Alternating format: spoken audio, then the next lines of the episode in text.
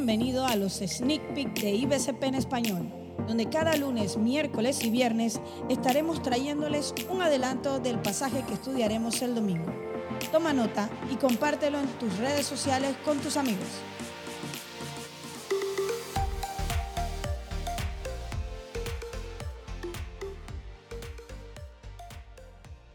Hola a todos, les habla Alejandro y estamos nuevamente con los sneak peek de la Iglesia Bautista China Panamá.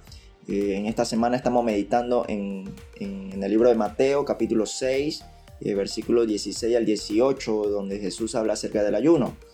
Eh, cuando Jesús menciona la palabra ayunar en estos versículos, literalmente significa no comer, significa abstenerse de alimentos.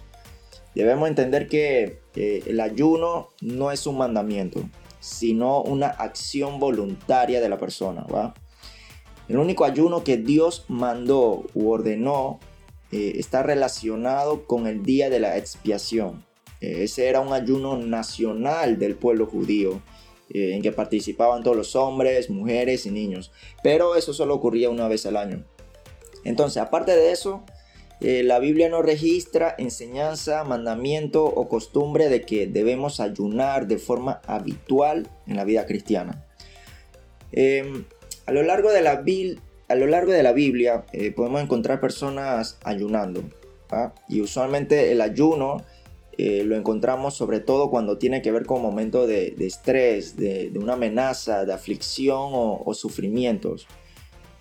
como ocurrió por ejemplo con la reina Esther, en esta historia hubo un plan de matar a todos los judíos y la reina Esther decidió ayunar. Y, también Esther le dijo a Mardoqueo que le, dijera al pueblo judío que ayunaran con ella, pidiéndole a Dios misericordia. Ahora, en los tiempos de Nehemías eh, hubo un momento de dificultad también, hubo amenaza de los enemigos que estaban a su alrededor. Y Nehemías convoca un ayuno que termina una confesión de, de pecado nacional. Entonces, como que en tiempo de dificultad el pueblo de Israel supo ayunar, ¿no?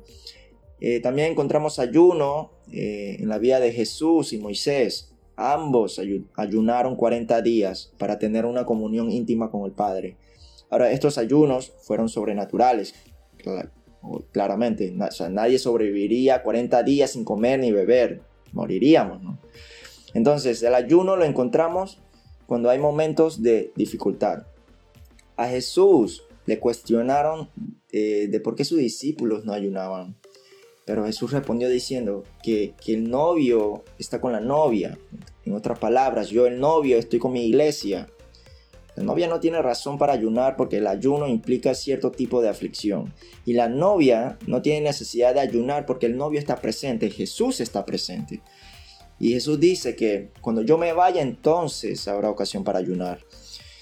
Ahora, habiendo dicho esto, tenemos que entender algunas cosas. Yo no ayuno para convencer a Dios eh, que me dé lo que estoy pidiendo, ni ayuno para cambiar la voluntad de Dios. Nosotros ayunamos para tener una mayor comunión con Dios. Cuando nosotros estamos pasando por momentos de dificultad, de estrés, de aflicción, de tristeza y decidimos ayunar, es una manera de decir que yo voy a dedicar un tiempo especial de comunión con Dios, de orarle a Dios, no tanto para convencerlo, sino para saber cuál es la guía de Dios en este tiempo de dificultad, eh, por medio de la oración y de la palabra de Dios. O sea, el ayuno de, alguna manera eh, afina mis oídos espirituales eh, para poder discernir mejor la dirección de Dios. Y no es que Dios me hable audiblemente, no, sino que habrá algo que Dios me ayude a entender acerca de cómo debemos actuar o, proceder a la situación que, eh, que me estoy encontrando. Entonces, podemos entender que el ayuno aumenta la sensibilidad del creyente a la dirección de Dios. Que el Señor te bendiga.